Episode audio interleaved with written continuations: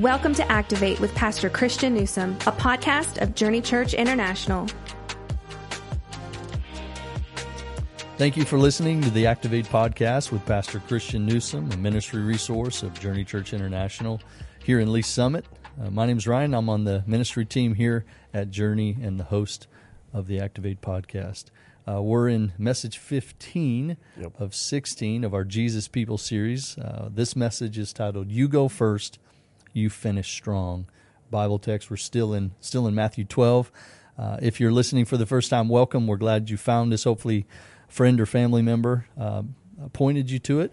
We'd love for you to rate it. It always helps us as we continue to try to reach people and help people activate their faith. First thing, Royals home opener this week uh, coming up. Uh, excited for that. Is that tomorrow? It's tomorrow. Yeah. yeah. So we're we're recording this on Ahead Wednesday, time, yes. April 6th. So Lord willing, if the weather holds off, it's going to be really cold. Yeah.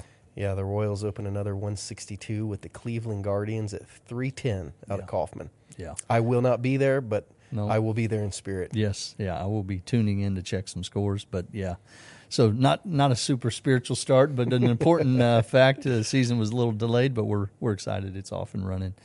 Uh, Pastor Mike put on a, a mental health workshop, uh, workshop yep. this past Saturday on the heels of right your interview with speaking of Royals, uh, the announcer Ryan Lefebvre. Yep. What's your hope for those who attended and those who will watch the recording of this event?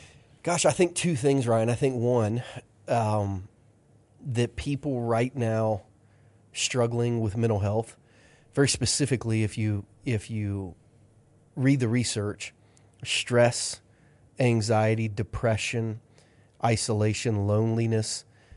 Those are things that that aren't easily cured, but those are those are things that I think can begin to be comforted by just like raising your hand and saying that's me. Hey, I'm really stressed. Could you pray with me? Hey, I'm facing some discouragement and depression. I'm trying to figure out like Ryan said if my life situation is depressing, and I, and I need some help and some friends, or whether you know I'm suffering with a with a clinical depression, uh, the loneliness of saying you know I realize I need more people in my life, uh, the stress of just saying I can't run at this pace. Like I don't know that there's an easy cure, but I think in conversation there's comfort, and I think my first goal for what we did with Ryan on our mental health compassion day, and then what we did with Mike at our mental health workshop was just acknowledging and giving permission to people. Hey, if you're struggling, ask for help.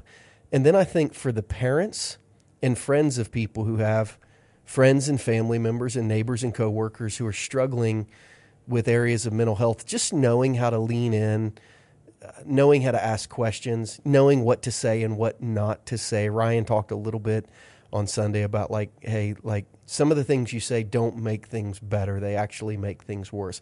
I think just normalizing a little bit uh, that the mental health stress and depression and anxiety and struggle is real right now, and just in inviting the conversation into a healthy manner and saying we think like everything else in life, Jesus says, "Bring that to me, and I can help." So I think presenting Jesus as the answer and and providing room for conversation, which I think can be comforting and the beginning of healing.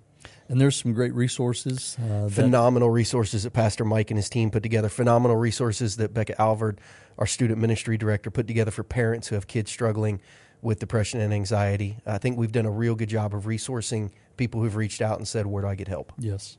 So you can you can actually watch it. We recorded those sessions, so you can uh, you can check that out. We'd love to uh, use those to encourage you and help you. So it's Palm Sunday this weekend. Yeah, yeah. So can you share for our audience? Some people understand it, some people don't. Just kind of the spiritual significance of Palm Sunday. Yeah, so several things. One, if you walk in the atrium of our church, you're going to see four big banners that tell the Easter story. You're going to see a palm leaf, you're going to see a cross, you're going to see a tomb with a stone rolling away, and then you're going to see a bird, which is very specifically a dove. Uh, the palm leaf obviously represents Palm Sunday, the cross, Good Friday, the tomb, Easter Sunday, Resurrection Sunday, the Holy Spirit, the day of Pentecost, which would happen 49 days uh, on the 50th day after Passover uh, or after Jesus rose from the dead, um, signifying all those things. Palm Sunday was the day biblically that Jesus rode into town on the heels of raising a man from the dead pretty publicly, a friend by the name of Lazarus who'd been dead for four days, who lived less than two miles from Jerusalem, and who Jesus very, very publicly called out of the tomb to present himself as one who had power over the dead. As he later in the week rode into Jerusalem, they they hailed him as the conquering coming king of the Jews who would once and for all overthrow the overthrow the might of Rome and allow Israel to exist in freedom as a global world power again. The crowds chanted Hosanna, which literally means save us now. Uh, they laid their palm branches and their coats uh, on the road, what you would do when a visiting dignitary would visit your town. Uh, they were literally teams of people who would go out and do road construction because all the roads were dirt roads. They would clean clean off all the animal manure, and they would fill in all of the holes, and they would level out any of the places where like mounds had built up. They clear off all the rocks. So it was symbolic of cleaning things up and getting things ready for the king who's riding into town.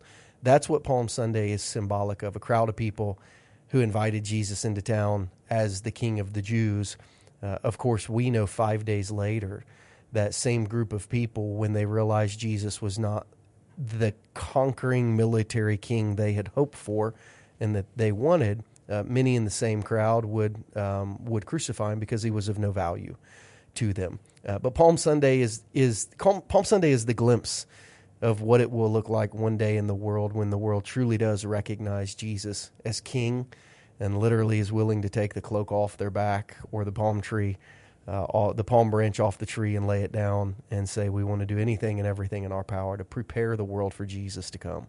And this Sunday we'll celebrate specially with, um, and we have since the inception of our church with a special baptisms. Uh, we've got yep. quite a few people getting baptized uh, telling their story of how Jesus transformed their life. Yeah, really, really two ordinances. We'll take communion together as a church. We'll acknowledge the Lord's Supper on this Passion Week, which Jesus and his disciples would have taken on Thursday night. We'll do it on Sunday morning at church, and then the other ordinance of the church, baptism, uh, which is again, uh, both of them are an identification and an association of Jesus. One with his broken body and his blood shed. One uh, picturing him buried and raised to life because you've died to yourself and now you're alive to Jesus. So we'll get to do both of those things on Palm Sunday to kind of kick off Passion Week. Yeah, it's going to be a great Sunday. So if you haven't been baptized, maybe you know it's your next step. We'd yep. love to talk with you. You can you can email us at activate at takethejourney.cc and we'd love to get you started down that path to, to talk about it. We'd love to celebrate your story. Pastor Christian, as we look at the message in, in Matthew 20 or excuse me matthew 12 verse 38 the pharisees ask for a sign yeah, right. from jesus to which he replies that the only sign they'll receive will be the sign of the prophet jonah you unpack this for the audience and then say this jesus promised he would defeat the primary spiritual enemy of the people of israel sin yeah. Why why is this vital that people understand their sinfulness and acknowledge their need to deal with it? Well, it it is step 1 of starting a relationship with Jesus, realizing both the perfect life he lived and the punishment in the death that he died for sin, and acknowledging that you need in, in, in acknowledging that you needed that. So, really interesting text when you unpack it because Jesus is in the middle of rebuking the Pharisees for their unbelief to the point where last week we ended the message with Jesus saying, if you blaspheme the Holy Spirit, like if you say what God is doing through me isn't the way that you connect to God, there is no way to connect to God. And then Jesus would say, as we read kind of a little further down in Matthew 12, um, like, and I can tell your heart by your fruit. Because if your heart is good, your fruit is good. And if your heart is bad, your fruit is bad. And the fact that you're rejecting me tells me, like, the signs of your life tell me that you're rejecting God's salvation. And the Pharisees challenged Jesus and said, Well, give us a sign from your life then. And Jesus didn't say no. He just said, The sign I'm given is not one you're looking for. The sign I'm going to give you is the sign of Jonah. I'm going to appear to have been left for dead, swallowed by the grave. Sw- yes, swallowed by the grave and done permanently. But then three days later, I will resurrect And the message to the world, like Jonah's message to Nineveh, will then be repent. Like, what's crazy is, and we talked about this in the message, Nineveh had no natural predator. And here's what I mean by that there was no nation on earth at the height of the Assyrian Empire that could conquer them. So, like, no one could have showed up on the front door of Nineveh and said, You're going to be destroyed and have been believed unless they said you're going to be destroyed because of your sin. And the people acknowledged, yeah, we are really sinful. And if we're going to war, we're going to win. But if there's a righteous God who judges sin, we're in trouble. And the people of Nineveh repented not because there was going to be a foreign army that conquered them. That was not even possible in the days of Jonah but because they realized if there's a holy God, uh, like we're in trouble. And then the Queen of Sheba, Jesus says, look at her. She had no economic needs in the world. She needed nothing.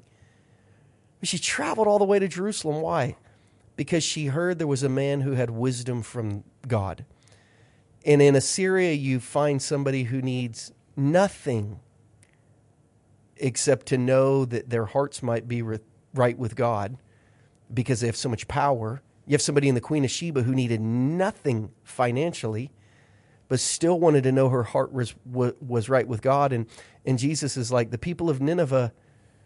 The only area they knew they were broken was their connection to God, so they repented. And the Queen of Sheba, the only area where she had a need was in her heart, so she came to listen to spiritual wisdom you are not recognizing that you have spiritual need. And if you do not recognize your sin, you cannot be saved. If you do not admit that you're far from God, you cannot draw near to God. If you do not repent and say, I can't do it on my own, then you can't let me do it for you. And Jesus, like he said, when he said blaspheme the Holy Spirit, like, if not me, there is no other answer. So Jesus is like, you would like for me to be the army that could conquer Nineveh. You would like for me to provide the economy that could shame Sheba. But I've got the same message as Jonah and Solomon. Sin demands repentance, and a holy God demands a perfect people. And you need me to connect to God. And those people were just not willing to, associ- to, to associate themselves in the crowd of sinners. That's just not who they saw themselves as. And I think somehow we've worked our way backwards now, 2,000 years in American Christianity. Larry Osborne, who's a pastor uh, in San Diego, one of my favorite pastors, one of my favorite authors, has written a book called Accidental Pharisee. And he's talked about how in our zeal, the Christian church of today and the last 50 years, who's worked so hard to to be righteous, to look like Jesus, to walk worthy of who Jesus has called us to be. We've kind of set ourselves up as the righteous and the world up as sinners. And we've almost, in this God and country world, recreated a little bit of New Testament Israel, where it's like if we got God and we got country, we don't need anything else. And there are a lot of Christians who don't lean into Jesus for much because they kind of got everything they need without him. And that was the Pharisees, including their spiritual connection to God. They thought, "I we can do this without you, Jesus." Um, and Jesus was trying to say, "I'm going to give you a sign. It's going to be a really important sign, and the sign is going to be that your sin can be forgiven, and that someone who comes back from the dead can connect you to the God of heaven." But you have to be willing, like the people of Nineveh and, and the Queen of Sheba, to to admit you don't have a connection to God without God reaching out to you with a messenger, and that's me. Because knowledge of that truth isn't enough. And I, I would say that probably for five years, from the age 18 to 23, I had the head knowledge of truth. I had right. head knowledge that Jesus was the Savior. Right. But I was unwilling right. to repent. I, right. I didn't want to at the time. I, right. I was enjoying my life, my lifestyle. I didn't want to change it until I finally realized I was broken by my sin. And then I repented, and the rest is history. But it took me taking it from my head to my heart to understand it. And, and maybe you're listening and that's you. And my hope it would be that you would finally, maybe you need to pull over on the side of the road, maybe whatever it is, you, you need to finally submit and recognize and repent. Yeah, because Jesus, a spiritual repairman, will not force himself upon you. Until you pull into the shop and say, I'm broken under the hood, he's not going to break into your house, pop the hood, and f- fix it without your submission and your surrender. Yeah. So there is a, there is it's a big big deal to acknowledge your sin so you can be forgiven of sin, so you can be healed of things that sin has done to you and so you can begin to be set free from some of the bondage sin has left you in. Yes. We can never say it enough. Why is spiritual family so important in the life of every person? Yeah. So I think the scripture I read in Ecclesiastes 4 is, is just the best. But but I'll go I'll go a step further. So we have had an uncommon amount of deaths in and around our church in 2022. I mean, we've, we've been doing ministry here as, as a part of Journey for more than 10 years now. I don't know that we've ever had a three month period. It seems like every other weekend we're, we're having a funeral. And the very first question anyone ever asks when we get the phone call that someone has died is were they in a small group? Were they in a serve group? Do they have spiritual community? It is the most important ingredient to begin walking through pain. Who's your spiritual family? And we know as a church, when people have spiritual family, we almost exhale because we think, okay, they've got the secret sauce of survival. It's not going to be easy, but it's going to be possible. And when they don't have spiritual family, it is overwhelming to know that they might look to a guy on the stage or a guy they've met in the atrium and think, if this guy doesn't carry me through, no one will. And we know that's not even possible for one person Yeah. to do, picking up at the point of pain and carrying forward when there's no prior relationship. Ecclesiastes, Solomon says it this way two are better than one because they have a good reward for their labor. And like pity anyone who falls and doesn't have anyone to help them up. Because if you fall and someone's there to help you up, you'll be okay. And if like pity anyone who goes to bed by themselves and is cold because like they're not going to keep warm, but if two lie down together, they'll keep warm. And like a cord of three strands is not even broken. Like Solomon looks back across his whole life and says, man, like the most important thing is spiritual community. You know, it's interesting just as you read through the Gospels and you see the ministry of Jesus, like Jesus could have, he could have started with the Apostle Paul and said, I'm going to duplicate myself in one person, send him all over to start churches. He could have. And Paul could have went out and got the 12. But Jesus chose instead to invest himself in spiritual community that he called his spiritual family in Matthew chapter 12. And he never sent them out alone. He always sent them out in spiritual community. And by the time the Apostle Paul came along as what appeared to be a lone ranger, even though on every mission trip he had spiritual community with him, there was this big faith community that had already been built around him.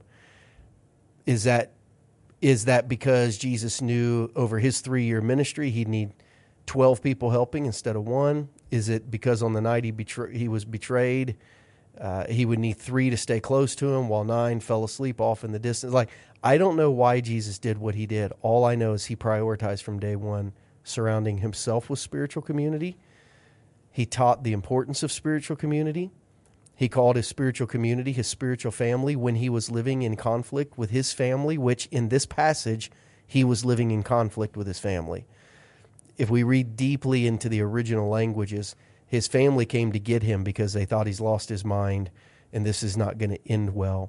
Jesus, even when he didn't have physical family, had spiritual family, and he looked around and he said, At the end of the day, as long as I got my spiritual brothers and sisters, I'm, I'm going to be okay. And I think it's so important for us as we face everything that life throws at us to have our spiritual brothers and sisters and fathers and mothers and our spiritual children and to walk and to walk through life in spiritual family. That's the way it was intended.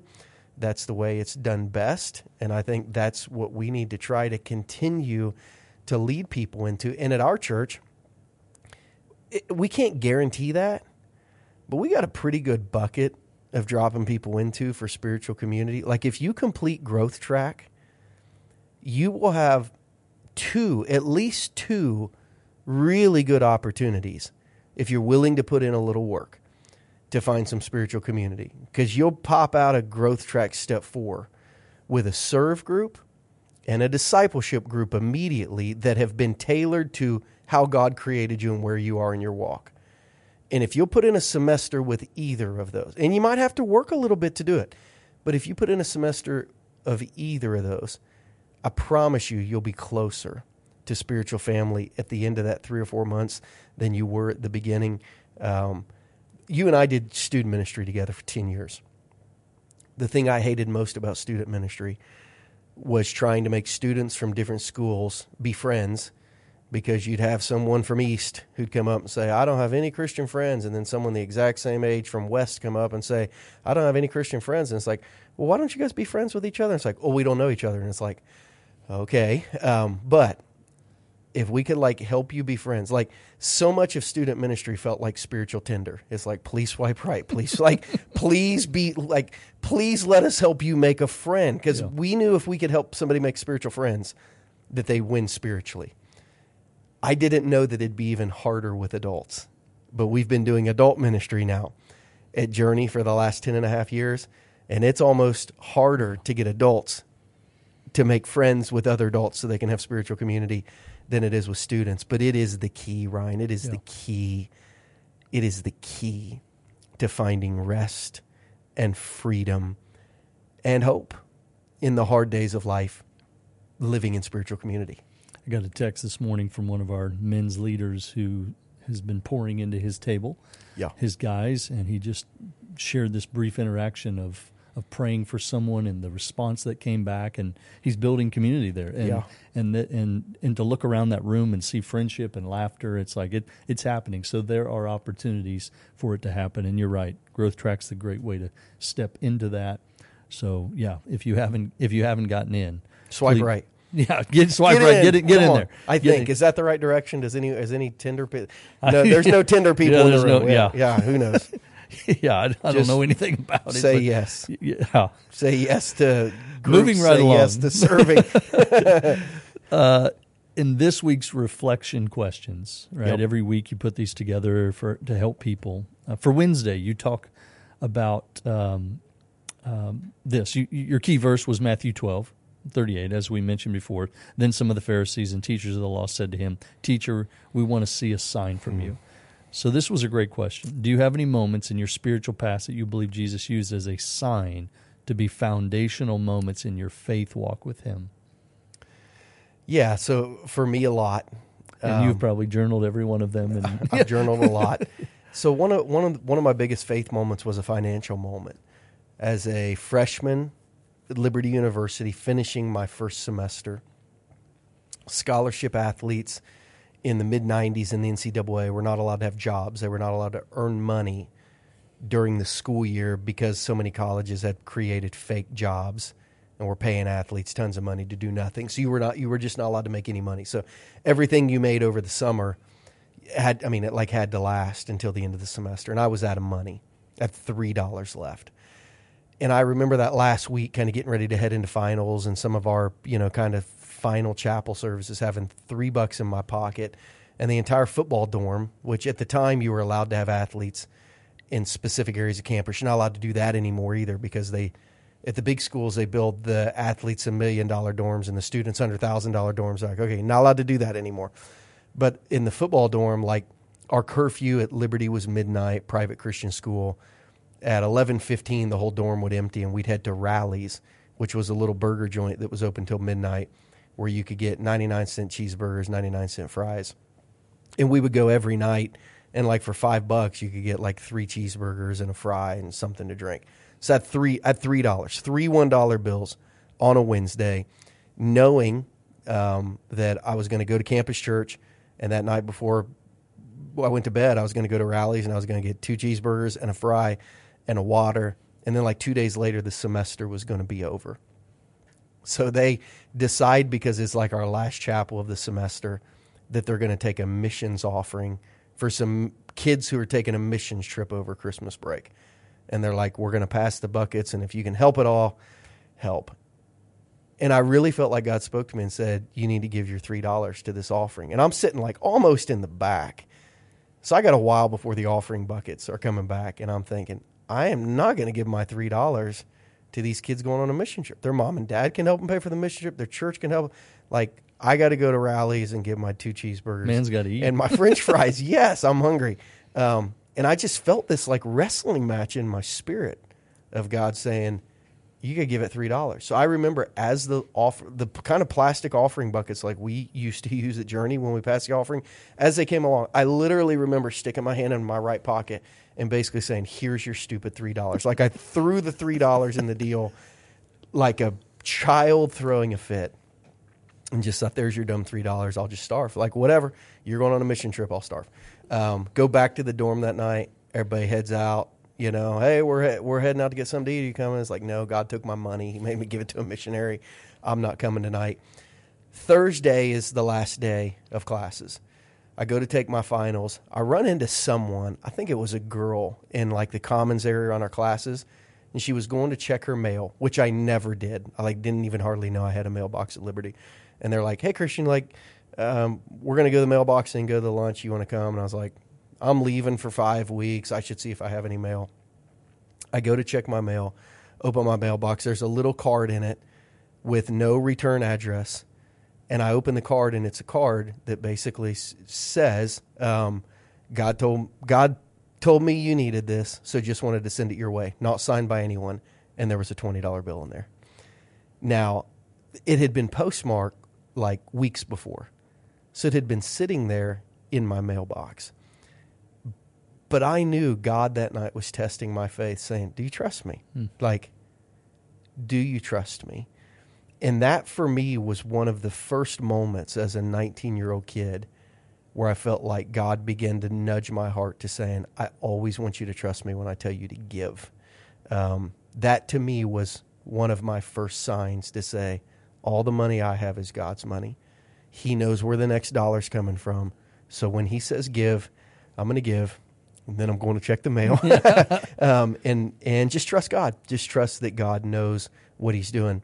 And you and I both have a hundred stories like that. But that was one of my first as a 19 year old kid, where not my mom and dad's faith, where God built my faith, um, and just gently nudged me and said, "I got you. Yeah. Uh, you you can trust me." those are those are fun and and I encourage you to to make a list of those or to thank God for those Yeah. signs when you when you see Yeah. those. Last question, what from this message would you want our audience to share with someone as a as a spiritual development moment? probably the most important for discipleship. I I mean gosh, it's it's hard because to me both points are so important.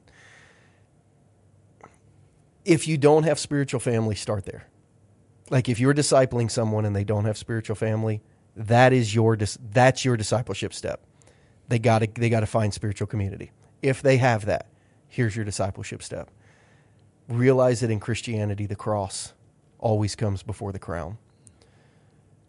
And when you want to wear the crown without being willing to, to carry the cross, Christianity will not work for you long term. The cross always comes before the crown. But Jesus said if we will carry our cross, that one day we would rule and reign with him. We have to get that order correct, or our theology will be weak and our spiritual pain threshold will be very, very low. Yeah, no, it's a great, great point, and we'll be serving for our glory and, and our purposes instead of God. So that, I, I thought that was a really great point, and something that if you haven't listened to the message yet, go back and listen to it. Write that somewhere in your Bible. Make a note of it because it is an important, important point. Thank you, Pastor Christian, for sharing. I always enjoy learning and uh, being challenged by by what you share. Easter services are, are coming up. Yep. So Friday, there's five opportunities to invite your friends, family, or for you to come back. Maybe you've been listening from a distance. Come back. Uh, Friday at 6:30, Saturday at 5, Sunday 7 a.m., 8:30 a.m., 10:30 a.m. So Thank you for listening to the podcast today. Again, if you haven't listened to the message, I'd encourage you to, to go do so. If you're in the Kansas City area, come and see us. Uh, we would love to have you as our guest on a Sunday. Otherwise, we look forward to uh, hearing how God's working in your life. You can email us at activate.cc. Otherwise, we look forward to seeing you next time on the Activate podcast, where we challenge you to have a faith that is active. Thank you for joining us for this episode of Activate. We would love for you to join us in person for one of our weekly worship experiences. You can find out more information about JCI on our website at takethejourney.cc. Help us get the word out about this resource. You can do so by subscribing, reviewing, and sharing this episode on your favorite social media platform. Thanks again for listening, and we'll catch you next time on the Activate podcast.